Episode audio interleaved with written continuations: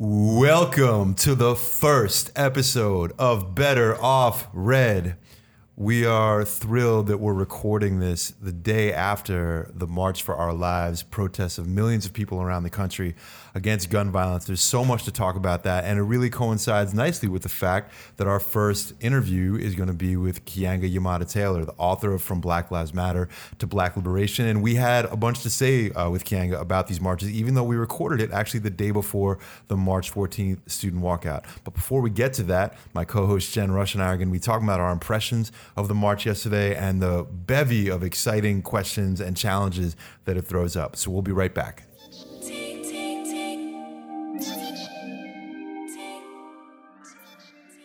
For decades, my community of South Los Angeles has become accustomed to this violence. It is normal to see candles.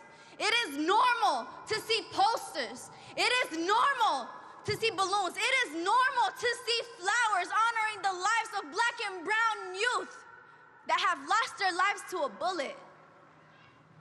How can we cope with it when our school district has its own police department?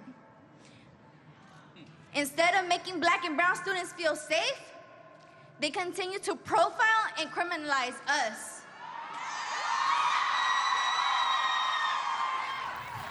So, that mind blowing speech you just heard was Edna Chavez, an organizer from South Central LA who actually lost her brother, Ricardo, to gun violence.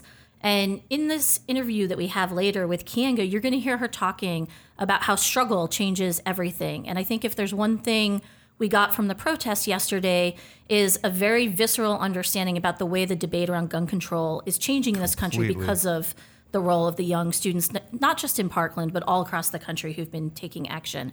I thought we'd start with Danny uh, with your reflections. Well, yeah, and I mean, going back, you know, a week and a half to those student walkouts on March 14th, I thought there was a fascinating story about the Parkland one, um, where you know all 3,000 students and Marjory Stoneman Douglas walked out of their school, and they go on the football field, and it's like a the ceremony is supposed to be for 17 minutes, and then they go back to school, and suddenly hundreds or thousands of middle school kids from some another school in Parkland had broken out of their school's protest, you know what I mean, led by a couple students, taken the streets, marched to the football field, and then got a section of the of the Marjory Stoneman Douglas students to leave their rally and march to a near, nearby park. And there was something like that's about you know spatially breaking out of the boundaries of where these protests were supposed to be. But it was so symbolic to me about the way that these protests are also breaking out politically of right where the gun control or gun, you're for guns or against guns debate has been. Like these students you know, getting solidarity from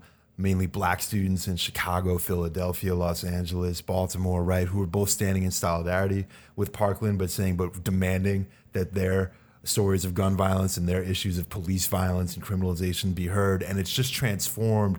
It's just, right. It shows how when people actually start taking action, particularly young people who are not yet thinking about how am I going to translate this action into a career or facing those kind of pressures yet, but are just trying to like get to the root of what is the oppression that they're facing and are eager to make those connections, it has a transformative effect on, on the conversation. Yeah, and I just thought you saw that in so many of the speeches, particularly in DC. I haven't really heard yet about, you know, in the cities across the country. One of the speeches yesterday that's getting a lot of attention is the extraordinary speech of 11 year old Naomi Wadler, who organized a walkout in her fifth grade elementary school. And she they walked out for 17 minutes for the victims at Parkland, but she added an 18 she added an 18th minute for Courtlin Arrington, um, who was a young black woman who had also been a victim of violence since um, the shooting in Parkland, which just sort of speaks to I guess the intersectionality of this moment um, and her talking about I am here to represent the young African American girls who don't make the headlines every day and to see people like her or Edna Chavez who you heard the clip from or Trayvon Bosley from Chicago talking about you know laying the blame at the feet of Mayor Rahm Emanuel or Governor Bruce Rauner and saying that when you fund sports stadiums and don't fund schools, that's when you get gun violence. When you don't have counselors, that's when you have gun violence. Actually, starting to talk not just about guns, but about what some of the root causes of this violence are. To me, and by the way, so we played, you know, that clip of Edna Chavez. If you haven't heard her whole speech, you should go back and look it up. And I really recommend listening to Trayvon Bosley's speech as well.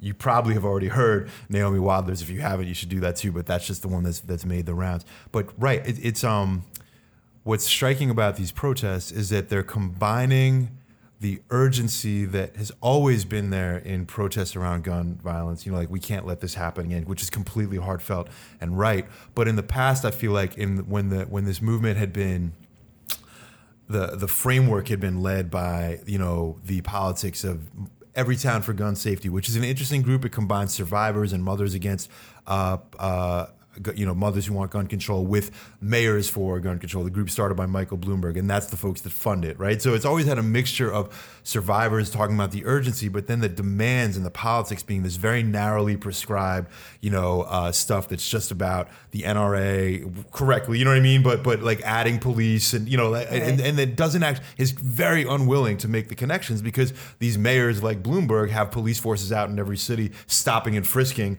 uh, people of color and doing the kind of criminalization that folks like Edna Chavez and Trayvon Bosley are saying is completely part of the same experience of gun violence that young people of color are facing. You know, to them, so so it, it, it's. But so my point being that we're getting that same urgency, but now combined with voices of young radicalizing people saying it's just as urgent to explore those root causes. Whereas I think in pre- the previously the urgency was used to be like we can't talk about those bigger issues. That's not practical. We can only talk about you know what I mean. Like how do we just get um, get these guns off the street and, and these folks are saying no it's both you know what i mean because right. their lives are their life experiences that you can't actually separate them and that that's what's incredibly encouraging and just for our listeners danny who may not know uh, mayor bloomberg was the mayor of new york city for did he get a third? Term? Oh yeah, well he bought his way into a third term. Right, yeah. Right. So he was the mayor of New York City for 12 years and implemented a program of stop and frisk um, that led to massive arrests of uh, young people and people of color throughout the city. That I think was part of the backdrop to the Black Lives Matter movement, certainly in New York City. Um, and it, just, just he did that while being even deservedly so, getting a reputation as a leading voice of gun control and getting this reputation as one of the only politicians who wasn't afraid to challenge right. the NRA because he was a billionaire. You know, but right. but like so those well, two things were part of stop and frisk was about getting guns off the street. It that was, was literally an anti-gun program, right? right. Okay, that targeted black and Latino people right. disproportionately like what 70 80 90% by flooding their communities with cops with guns using the threat of their guns to right. to, to detain people in the name of getting guns right. Off the street. Okay sorry. Right. i just that reminds me of one of my favorite signs from yesterday which was or i don't think it was yesterday but one of my favorite signs was some people say that to stop a bad guy with a gun you need a good guy with a gun. But that just sounds to me like somebody trying to sell two guns. Which i thought was there's so many good signs. incredible. It is almost inconceivable, though, in the end, that you would have um, some of these demands and some of the efforts, the initiatives that have been undertaken by the Parkland students to actually forge direct links to students and uh, you know Black and Latino students in Chicago or in Baltimore, without the way in which Black Lives Matter trailblazed for years, raising the issues of police violence, police brutality, and so on for so that no one anywhere in the world really could be could deny the kind of prevalence of this in black and brown communities. And um, that really it's it's like this was this is now the moment where it's possible to see kind of what changes have been wrought by those years of struggle. Well, yeah, that was one of the things that I wanted to talk about because there's been a lot of commentary about this. Um, the New oh, York. Can we just introduce Eric, by the way? Because we didn't introduce him in the beginning, and he just popped in with that incisive comment. Would sure. you mind just explaining to folks sure. who that, Eric that handsome voice was that just came in? Eric handsome. Ruder oh is our. Um, producer and ad hoc, sometimes co host, um, who you'll be hearing from, I assume, quite a bit. Um, so that was Eric. One of the things I was going to say is that it's been commented on a lot. Like the New Yorker did a piece yesterday called The Extraordinary Inclusiveness of the March for Our Lives, mm. in which they sound almost like surprised. And there's a way in which they approach it as if, like, oh, well, they're just trying to be inclusive. Um, but I think there's something more that's going on here. It's like there's been you know, nearly eight years of protests since like Occupy, Madison, the Egyptian Revolution, where we've just seen one struggle after another emerge. I think Black Lives Matter um, being one of the most powerful ones. And it can feel like they're kind of here today, gone tomorrow. And I think a lot of activists feel a sense of frustration, or you hear people talk about like, is there protest fatigue? Which I think Mm-hmm. clearly there's not because there have been more protests in the last year. Not a lot of year. fatigue yesterday. Yeah. the, the march that I saw. There's been a lot of protest, but it can feel like are are our efforts getting us anywhere, right? Do And they matter? I think that what we saw yesterday and what we saw in the March 14th walkouts is that our protests do matter. And what they're doing is people are starting to draw lessons. So our movements are having an impact. Like it becomes almost automatic that the Parkland students would say, yeah, we have to have Edna Chavez up there on the stage. We have to go to Chicago and to Baltimore and make these connections to students who've been facing this. It makes sense that David Hoggs from Parkland calls out the media for not covering the fact or not representing the reality that their high school is 25% African American. Would mm-hmm. you have known I, that? li- I would have, yeah, until I saw that, I had Yeah. no idea. I Even was- the photos kind of never really show that. It's pretty striking. no, it's a it's a straight up whitewashing Yeah. about the reality Yeah. of what exists there, and it's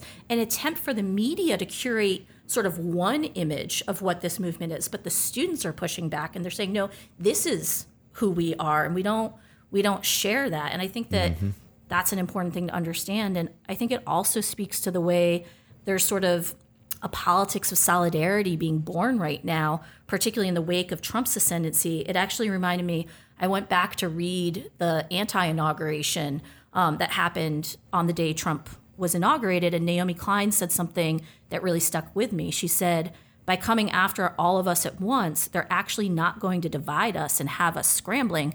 They're going to unite us. And I think from the Women's March to the airport protests and now this movement, we're actually really seeing that take off. Well, and it's very striking too when you hear, um, I mean, it was Naomi Wadler's speech where she's she's talking about, um, I'm privileged to be up here because I'm being listened to, and she she's using some of the same, you know, the the same words and concepts that maybe in years past have been used to talk about how we can never be able to come together. Right. But her message is all about solidarity, and I think the solidarity that you know that I saw in Chicago, in particular, Baltimore, with you know these students of color. This, this, this, the solidarity and the and the love they were showing of standing with Parkland completely, and saying it's not just Parkland. You know what I mean? With there's issues here, and the way that that came through completely as a message of like we have a similar interest, even though like we're experiencing things that most of you haven't, and that and we're gonna fight for that to be Right. uh, recognized. I mean, it, there's a vibe that is that is that feels new with Right. that that I think is really important to to understand. Um, yeah. And we were having a discussion right before this, and I think it's a question. Um, you know, Black Lives Matters really took you know took a hit with the Trump uh, Mm-hmm. presidency. I mean, he gave a green light to the cops to go after people, and you haven't seen the same kind of protests that you did, you know, in the last years Until of the. Stephon Clark's murder in Sacramento, right? a black man shot 20 times and murdered in his own backyard with his hands up, you know, with a white cell phone. Um, and they mute the body camera after a few minutes because they realize that, you know, this is going to be an issue. And they have these protests and it's being followed. And I think there's a question about can the can this be a next stage in some ways of the Black Lives Matter movement, or can some of those demands be brought into this discussion of gun violence in a way that will strengthen both movements? Um, So let me let me bring up an, another point because I know we're, we're, probably going to finish up in a couple minutes here, Yeah. which is the challenges still that, that are being faced. Because I think we saw a glimpse of the potential at this march yesterday. But you know, it's interesting in the New York Times that are you know their roundup of the protests, which is really informative and interesting. But they quote Edna Chavez as well, and they quote the very powerful part of her speech where she's saying, "Can people call you know call out my brother Ricardo's name?" And it was you can't not have tears when you're watching that. But they don't mention at all what she says about the police in schools criminalizing people, and they basically didn't mention you know any of her more radical left wing demands on its own. I'm not going to call out the New York Times for that one thing, but it's telling, right? Because it, the, to, the journalistic choice to not do that is you know so that that is not going to make it into actually most of the mainstream reporting about this movement, and that so and and there's a reason for that because as we were talking about before, there's actually contradictory politics. And we even saw it with um, at Marjory Stoneman Douglas High School. I know Jen, you sent me this. Stoneman, yeah. though you said Stillman. Stoneman. Jen, you sent me this article where the, stu- the students from the newspaper at Marjory Stoneman Douglas High School put out a you know a list of demands, some of which were were great, but also included we need more funding for school security in our schools. Even though you know David Hogg, one of, uh, another student at that school, has said we don't need. I don't want to see more cops in our schools. That's a school to prison pipeline. That's fine. It's it's in, there. People in movements that are broad should have different opinions, but it means that folks that are drawing the more left wing conclusions that we have to connect this up to the roots as this goes on, I think are going to find that they have that the need to actually organize within the movement, you know, caucuses or organizations or platforms and things like that. Be- because if we don't, and if they don't, I think they'll find those those comments getting edited out of the movement in the ways, particularly as we get to the midterm elections, which is something we should talk about as well. You know, in the same way that the New York Times edited those comments out um, from Edna Chavez. there are there are contending political forces. Like like it's not just that that ideas um, are within individual people or within groups of students, like kind of contradictory and so forth. But like you know, as much as we've just been talking about Black Lives Matter and the way in which the struggles of these recent years have shaped you know and made possible this moment of of forging solidarity between Parkland and Chicago, for example. There's also Democratic Party operatives, interests that are at stake here because they understand how you could harness this to an electoral, you know, um, uh, thrust against Trump and Trumpism, and they are they they want to put that kind of a stamp on it, whereas. You know, like what we're talking about is how do we forge these connections and put a stamp on it, which the Democratic Party really isn't seeing as sort of in their wheelhouse of what they want to highlight and so forth. And so I think they played a pretty savvy role over the course of the weekend because most places it seemed like it was really about highlighting and, and pushing these young people, these students forward as it should have been.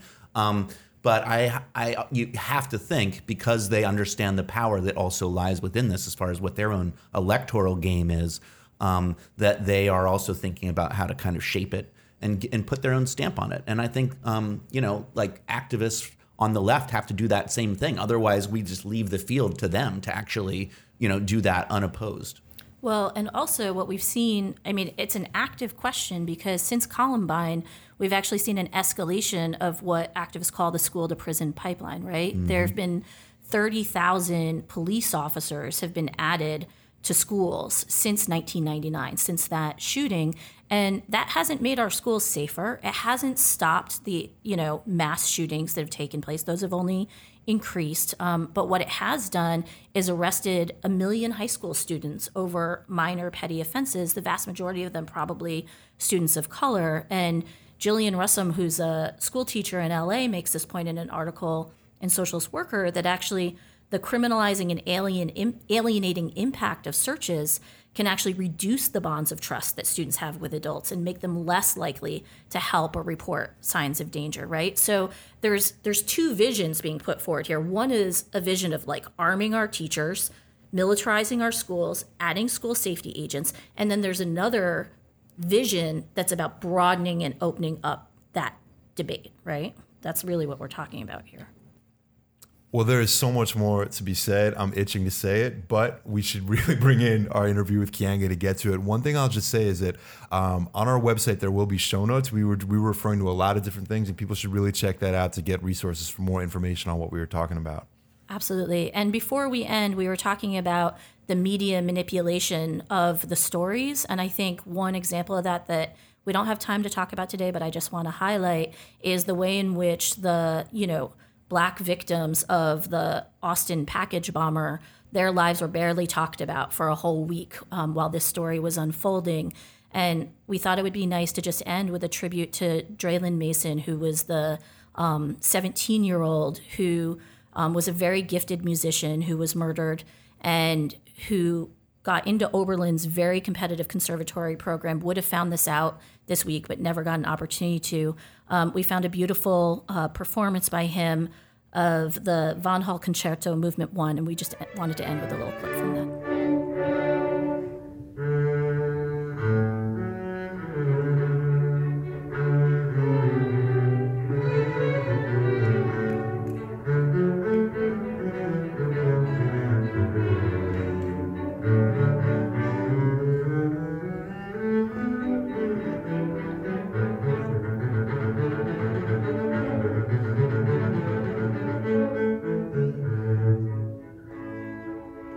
Going to turn to our interview with Keeanga-Yamahtta Taylor, author of From Black Lives Matter to Black Liberation and How We Get Free Black Feminism and the Combahee River Collective. Keeanga has become one of the leading lights and authors and activists in the fight around black liberation. I think you're going to really enjoy this interview. Just as a reminder, we did record this the day before the student walkouts on March 14th.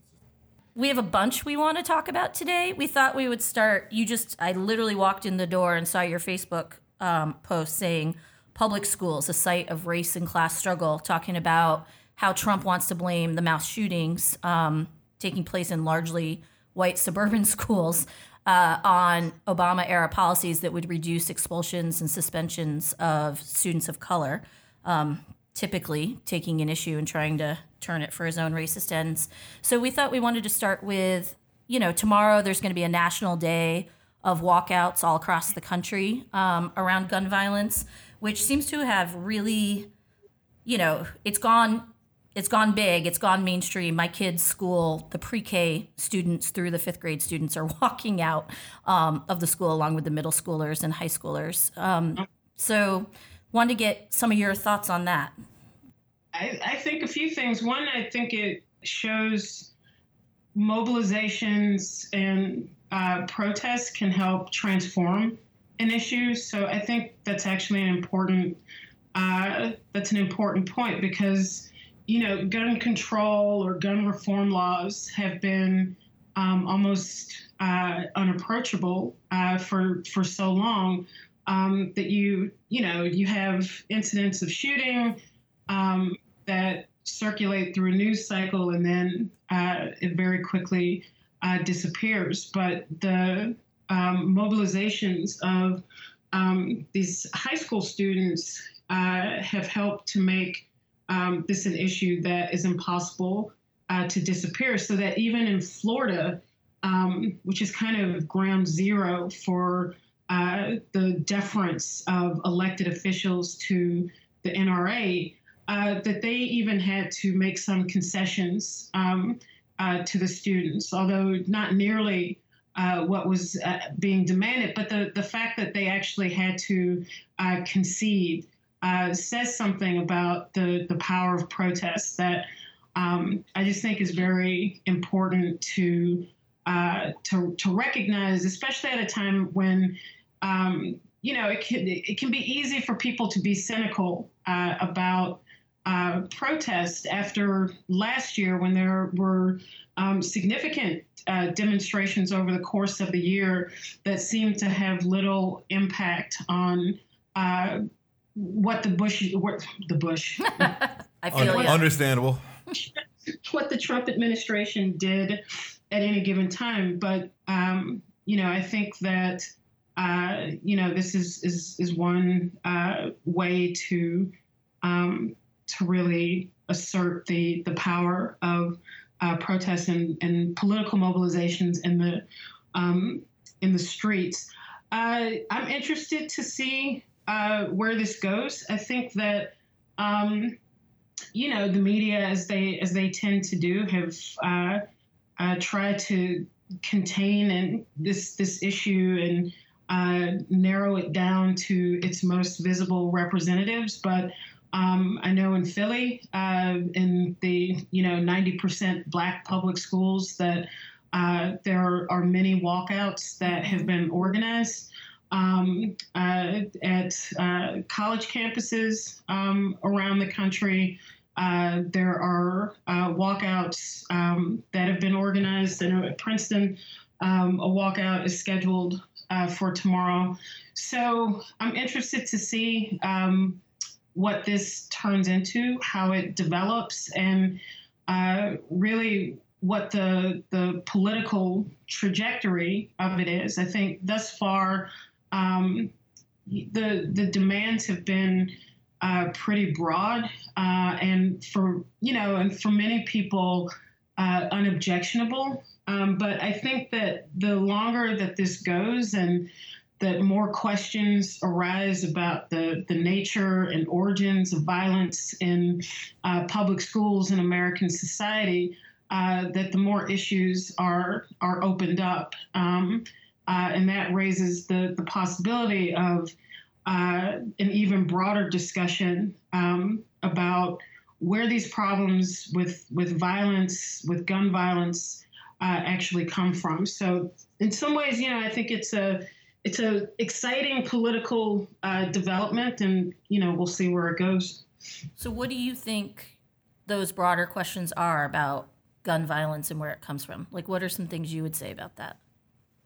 Well, I think you know it's very uh, easy, as most of these officials try to do, uh, to either on the right say that it's the crazy uh, shooter, it's the crazy gunman, mm-hmm. or among liberals and Democrats, it's just to say that um, it's just access to guns. And so, you know, I think that the gun access thing is an important one. I don't think it's enough to just say that uh, it's mental health or it's it's you know amorphous violence. I think that there's something to say about a society that has more guns than people, and you know, guns are so readily available that uh, allow people to you know sort of act out uh, whatever uh, the trigger is in a in a very specific way that just doesn't happen in any other society on earth. So I think that that is is one thing, but I do think that you know it matters that the United States has been in a state of fucking war since you know 2001. Um, and before that, it was in a state of preparing for war uh, uh, constantly. I think the normalization of uh, the security state, of the expansion of policing powers, of uh, the the uh, uh, default response to every kind of international tension that exists within this country is the threat of some kind of military reprisal. Um, communicates something very specific in terms of how these issues are um, how issues are, are resolved in this uh, society. And so uh, it's it's very kind of um, uh, it can give one whiplash to hear the way that uh, politicians uh, reference, um, you know, that we should be peaceful and learn how to resolve uh, conflict, and we need mental uh, health care, and we need all of these sorts of services to uh, respond to violence within um, this country, which is always kind of the response after uh, a mass shooting situation. Um, but the minute that you step outside of the bounds uh, uh, here, the the instinct, the impulse is always towards uh, war, destruction, and utter annihilation. Well, in um, fact, yeah, and Nikolas Cruz was in a JROTC program where right. he was being trained as a sharpshooter on right. in school. I mean, it's just crazy. Well, that, that's one of the. I mean, that's one of the um, the questions to see as to whether or not that will actually uh, develop into something. Because it's one thing to say, oh, we should raise the the age uh, by which people can have access to guns even though the average age of mass shooters is something like 34. Um, but okay, we can raise the age, but does it uh, really address uh, issues like having more police um, in the school? Does it address issues like military recruitment mm-hmm. in schools and in some places? Um, uh, where you actually have, you know, I mean, I've never heard of a program teaching students how to shoot military on campus. That's something that uh, is is another kind of example of uh, the complete deference of apparently all public officials, um, in from schools to uh, the state house in the state of Florida. I, I got to be honest. I mean, I think there's real because of the galvanizing effect over the last few years of the movement for Black Lives. Even if we don't see the size of those protests, I think there's real. You know, we've seen momentum in schools pushing back against police, you know, the police presence in schools, even though that's you know that that's a movement that's just starting. But when you talk about taking on militarization and the ROTC stuff, we have lost so much ground. You know, even in the even when you you know, to it was apparent in the NFL protests, right, where mm-hmm. football players who are you know standing up for Black Lives Matter, standing up against police brutality, but felt very unconfident, understandably so, when their protests were getting cynically linked to attacks on the military, as if there shouldn't be protests against a military that's been at war for the entire lives of high school students today. Um, and cause all this destruction. So I, I think I think it's going to um, I, I just I think that it's so that's all the more reason why it's so important for people to start raising it. But the you know, I, I find it personally very frightening the way you know how, how quickly the the window is closed on anybody but radicals feeling you know comfortable to even question anything about uh, the military. Yeah, there's a, a weird uh, deification of the military in um, U.S. society in general. It, it's as if you know it's this entity that um, no one can uh, you know uh, criticize or or even question. Um, and you know, I think that uh, people view um, uh, people in the military as uh, having made the choice uh, to sacrifice, you know, for our rights and freedom. Although it's always like, you know, are our rights and freedom located in Afghanistan? Are they located in uh, Pakistan? And you know, why are we over there? Um, so I do think that that, um, yeah, it's very difficult uh, to. Um, uh, to address, and it has been uh, something that you know no one has really made uh, a connection between um, with Nikolas Cruz and uh, the military training. You know, in a similar way, no one has really made much of the fact um, that he was a raving racist uh, either, or that he was mm-hmm. decked out in, you know, um, uh, Trump gear, uh, and while you know having these kinds of uh, toxic racist um, ideas. And so, I just think that some of these things become uh, unavoidable uh, the longer that this remains a political issue. Because I think within any movement type of situation, um, the more people that get involved, uh, the more that these people uh, remain active, um, then you very quickly get beyond the kind of um, easy questions that everyone uh, agrees upon. Um, and you know, the more, the longer that this is an issue, uh, the the more uh, some of the the broader questions about um, the militarism in American society uh, begin to emerge as perhaps part of the issue um, with uh, the, the perpetual uh, problem of violence in our society. Yeah. It also seems like there is going to be a real struggle over questions like these discipline policies. This has been a big issue in New York City where de Blasio also has called for cutting back on the number of expense, suspensions and expulsions.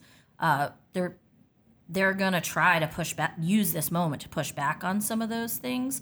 But the students, I think, are making the connections. Like here in New York City, a lot of the schools walking out. I know one school just had a 500 person walkout against metal detectors, but they're going to be sitting in tomorrow um, against gun violence, and they don't see those things as counterposed.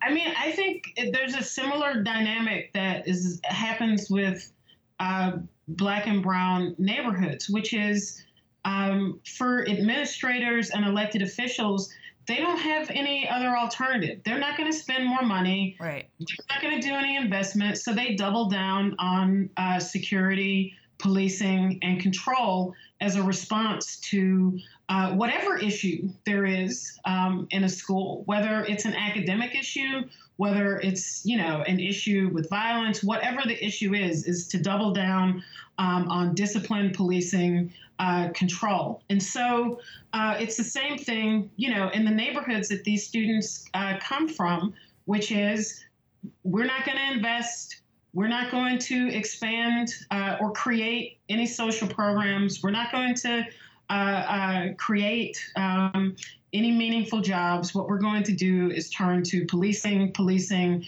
um, punishment, and more policing. Mm-hmm. And so that that is the response that they have, and it puts people in a situation um, where you know one of the reactions is uh, to actually protest against that. And I think that uh, for a lot of these students who have come of age um, in the in the era uh, of Black Lives Matter um, that in in many instances, I, I think that they have come uh, to expect more um, than just to be uh, sort of confronted with um, more security.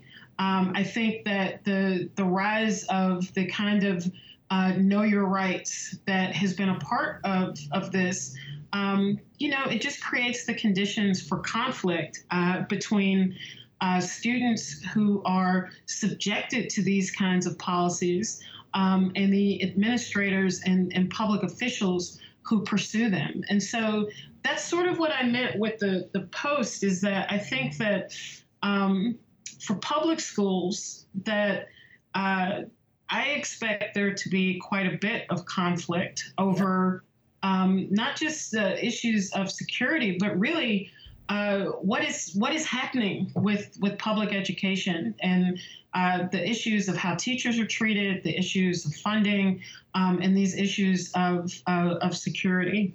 Well, that seems to be a logical point to jump to the other huge source of struggle happening in schools right now, which is the the education workers strike that took place in West Virginia. I'm not calling it a teacher strike anymore because I've been schooled on the fact that it was also bus drivers, cap, you know, uh, cafeteria workers, uh, and others. And now the the real possibility of that of that strike happening in Oklahoma. It it seems that it's cl- it's clear on both these issues, the walkouts and these strikes, that the the volatility and polarization in Trump's America of this relentlessly right wing administration and Betsy DeVos, you know, running up against the growing frustration of students and teachers in very different places just produces all sorts of results.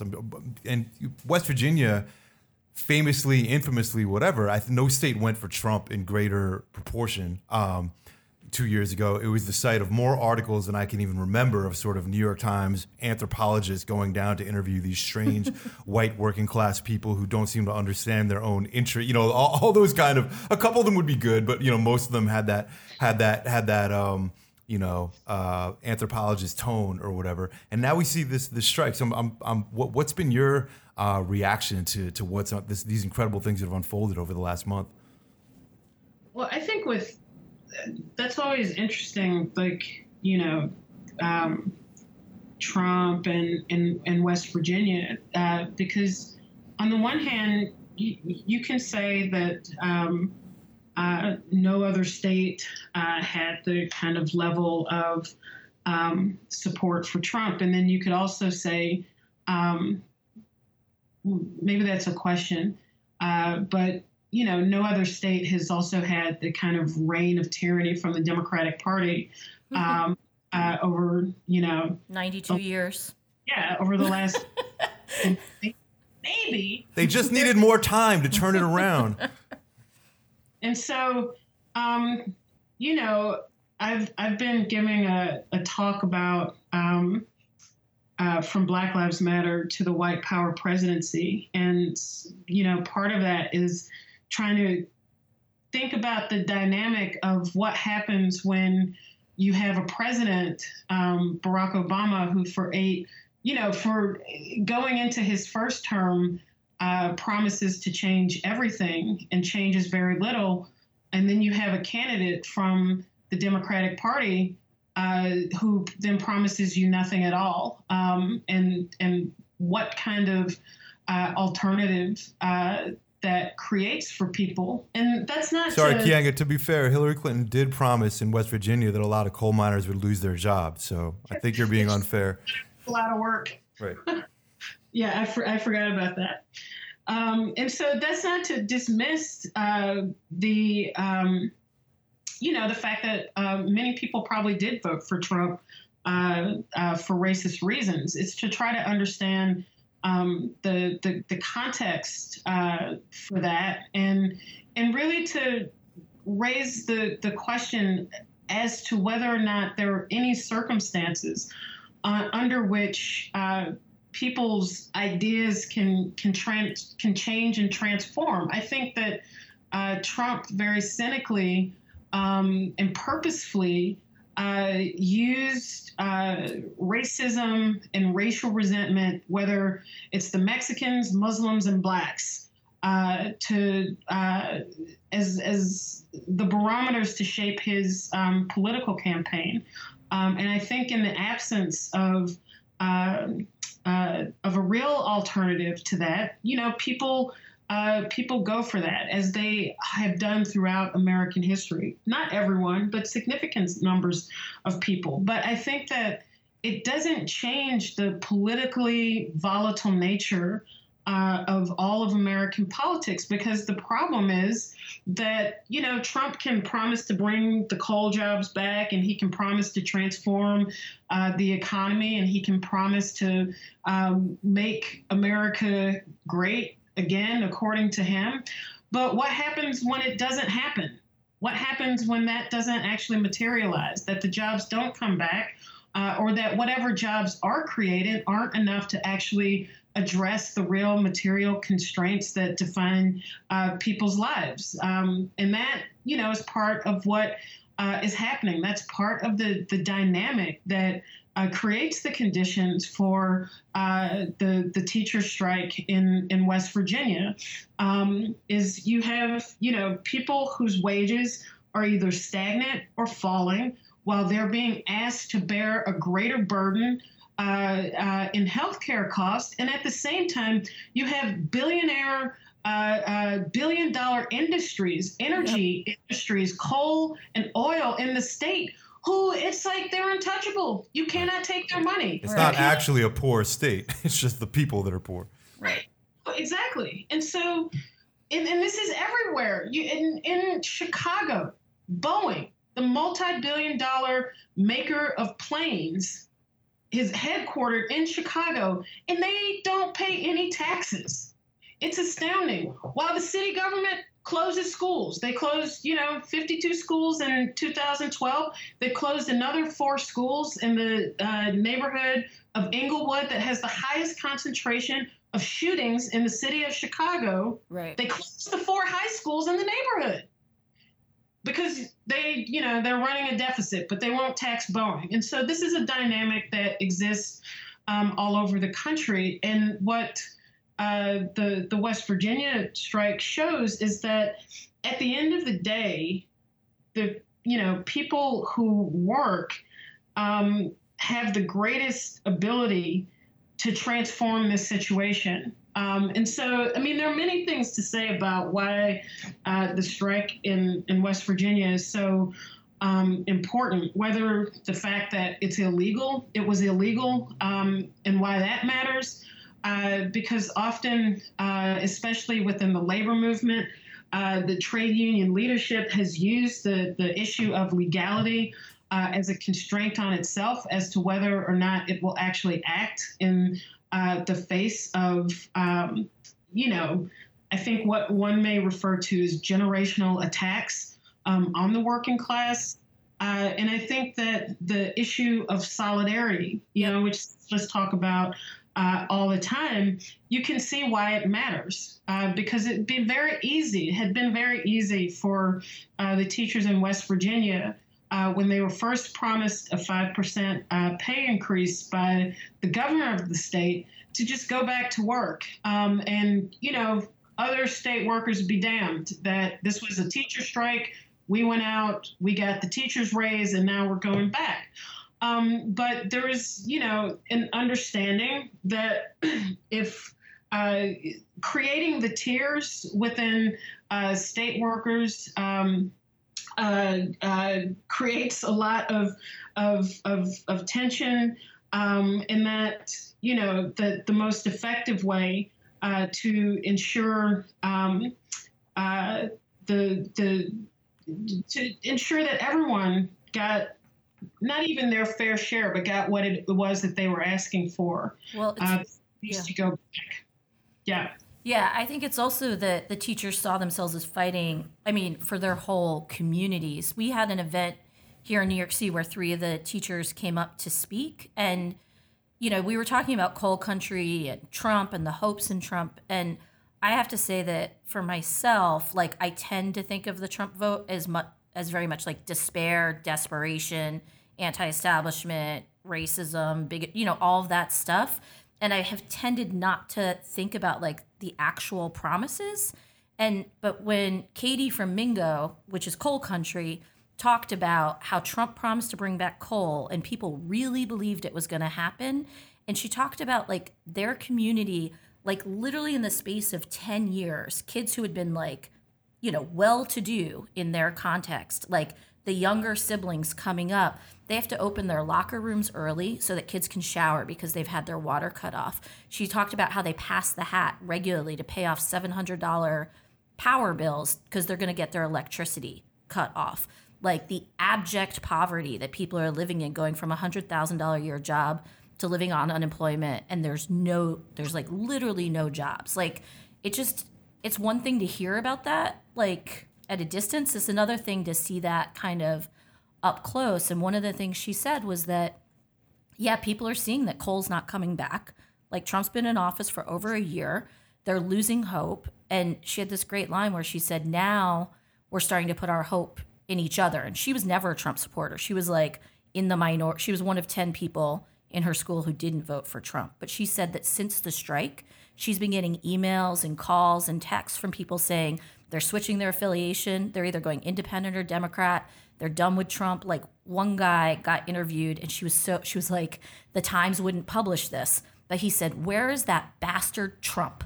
That bastard. West Virginia is known for voting for him. And where is he now? He doesn't give a damn about us. And she's like, They'll never put that in That's so York interesting because I was wondering. I've been looking for reactions for people in the news about why Trump wasn't there, and now I know that the news didn't publish right. the reactions.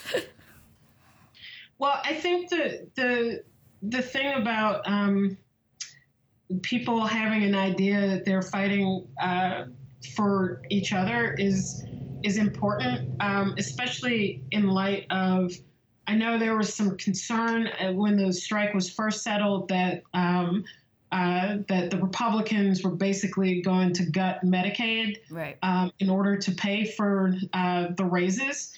Um, and then, you know, you, you see that 30% of uh, people in West Virginia are, are Medicaid yeah. Uh, recipients. And uh, it's just clear that these are issues that uh, affect everyone, um, and that it means that um, you have to.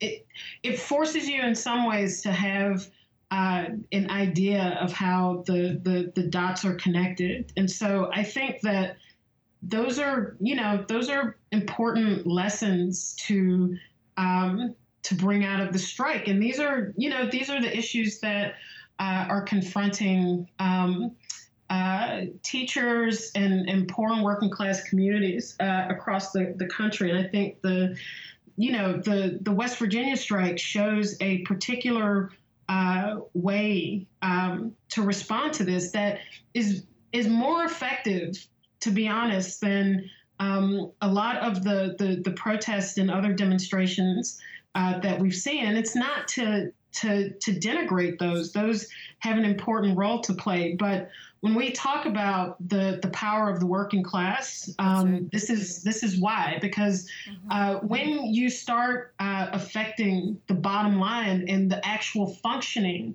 um, of a given uh, community, in this case of the state, um, then uh, it it it shows a certain power that uh, the working class still has um, that no other group uh, possesses. So we can have very successful walkouts uh, tomorrow, and you know we all hope that they are are enormous and that they continue to bring attention uh, to this incredible, you know, this very important issue uh, of, of gun violence in this country. Um, but no walkout, no matter how big it is, um, will have the same impact uh, that the mobilization uh, of teachers and other professionals um, in uh, uh, a school environment have by refusing to work.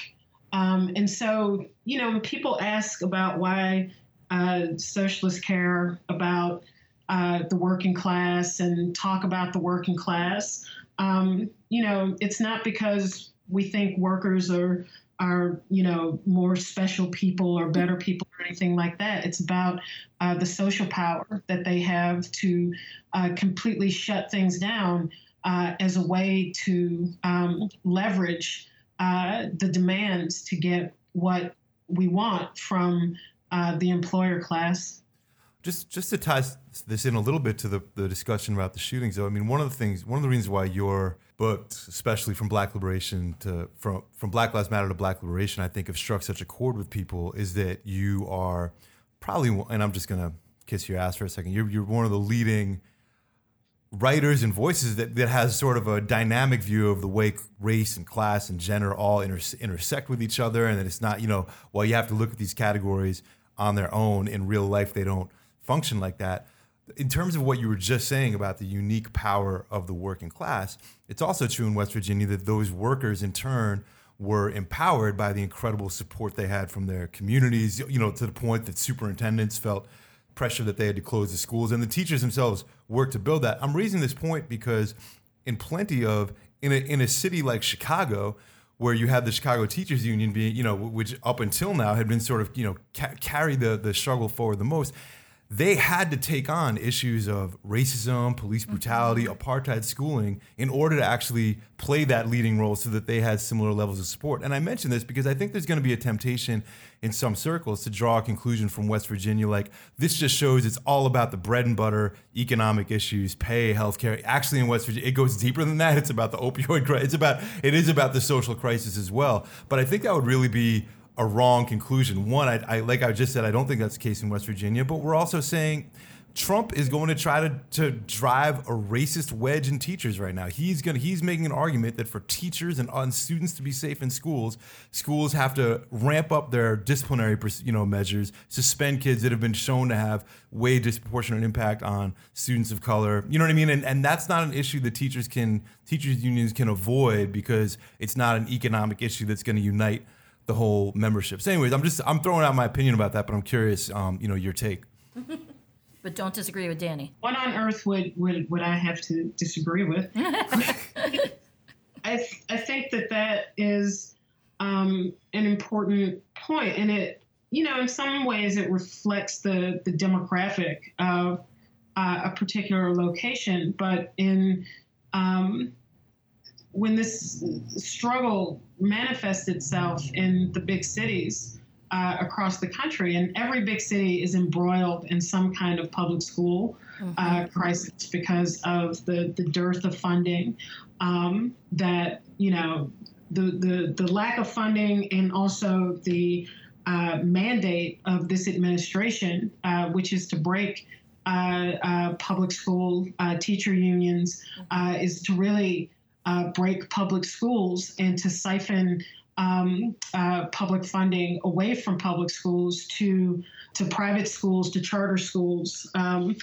uh, and so it means that you know there there is no big city district uh, in the country that isn't facing um, either in the midst of a, a crisis uh, surrounding these issues or um, on the verge of a crisis.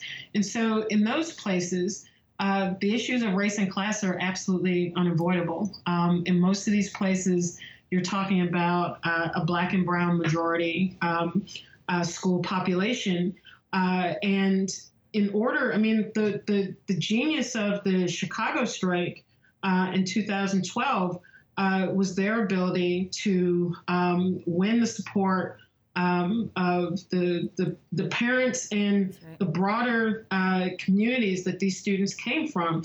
The mayor, Rahm Emanuel, uh, the the Chicago School Board bent over backwards to try to uh, make the you know strikers, the teachers out to be greedy and out for themselves, and you know there's endless news reporting about the inconvenience of uh, of the strike um, itself. And you know, for many of these parents, it's kind of like, well, you know, it's inconvenient is closing our public schools. Mm-hmm. Uh, it's inconvenient um, the the fact that teachers have to have uh, 40 children um, in a classroom. Uh, and on and on and on, you know, with the, the, the problems in the uh, Chicago public schools. And so um, the ability to uh, described the attacks on public education in Chicago as racist and actually naming what the problem was in a time where, you know, everyone will call, will describe uh, uh, a problem as anything but racist because you can't actually, you know, talk about things being racist because if you do, then you're the one who's racist. racist. Right. You know, and so they rejected that and actually put racism and what they refer to as apartheid schools uh, at the center of the campaign in a way that actually resonated and made sense uh, to not just the parents, but to any thinking person in the city of Chicago who could look at the downtown area and see growth and development and never ending sources of investment, and then look in the neighborhoods uh, that are disproportionately black and brown uh, and see disinvestment uh, uh, and, and uh, complete ignoring um, of the social conditions in those communities. And so uh, the language of, a race, of racism and apartheid made a total sense. And by um, joining those two things together, the social crisis in the neighborhoods that is prompted by uh, the lack of investment, um, by really the inattention um, from the administration to the conditions of the school. Uh, what in, in some ways, you know, is, is a part of this uh, dynamic of social justice uh, unionism, uh, of not having this wall between uh, what happens in uh, a given area and the workplaces that are located there, or the the, the people who work there who experience um, uh, those issues on a day-to-day basis, uh, help to make extend uh, the issue beyond the school into a, a, a, a community issue, um, but that was still situated uh, in that could still be resolved through the activity uh, of the teachers, through the teachers' refusal uh, to participate um, uh, uh, in that situation and to withhold their labor. So, you know, I think that the the the Chicago strike still remains critically important for demonstrating um, how you make that connection uh, uh, to a neighborhood or to a community.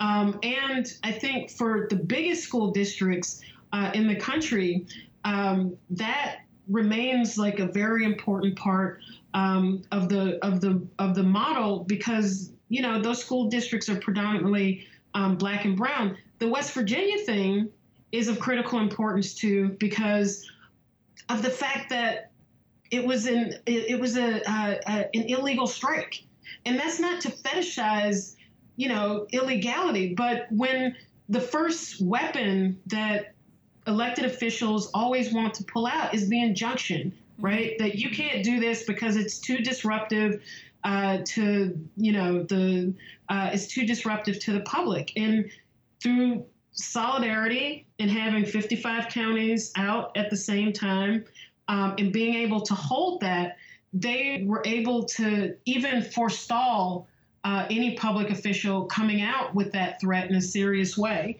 Um, and so that also remains uh, is an important thing to, to take from that. So I think that we have to think dynamically uh, about instead of this one is more important than that one, and you know we have to see what can we continue to learn from both struggles that will inform uh, the movement going forward. Yeah. And it seems like Oklahoma's going to have all those things. Yeah, no, exactly. I mean, that's a struggle against charter schools. You don't think of Oklahoma, but like it's the large, you know, these large black school districts in Tulsa that are being destroyed by charter schools, and they're going to be going up against the state. And they're talking about state workers going out alongside the teachers, which could be 150,000 workers. Yep. Right. We can't rank West Virginia or Chicago, but we can't. Oklahoma is going to be the most important. I think is I'm what just- Keeanga is saying. I think that's what I'm saying. Oh, what Jen's saying. Sorry. All right. no, Well, we actually this is this has been incredible, but we're, we are. Um, Eric is forcing us to stop. This is sort of his role as the person we get to blame. Um, this has been great. No, thank thanks so much for for being here. No, thank you, and let me know um, if you have ideas about um, other folks that I might know and can help put you in touch. So, That would be great. Um, all of them. I think that was my first. Okay, no, we, we will. Who they are, but yeah. Right. All right, guys. All right. Thanks, cool. Keeanga. Thank you. Yeah, no, thank you. All right. Thank you so much for listening to our launch episode of Better Off Red. If you liked what you heard, we'd really appreciate it if you could go over to iTunes and leave us a rating and a review. Subscribe to us if you like what you heard.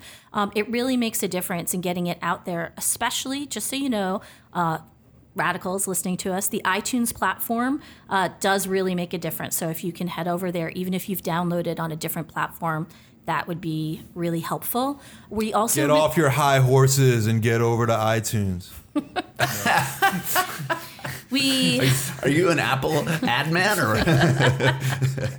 Um, we really do want your feedback and have a number of ways you can provide that. You can check us out at our Facebook page, Better Off Red Podcast, or you can email us at betteroffredpod at gmail.com.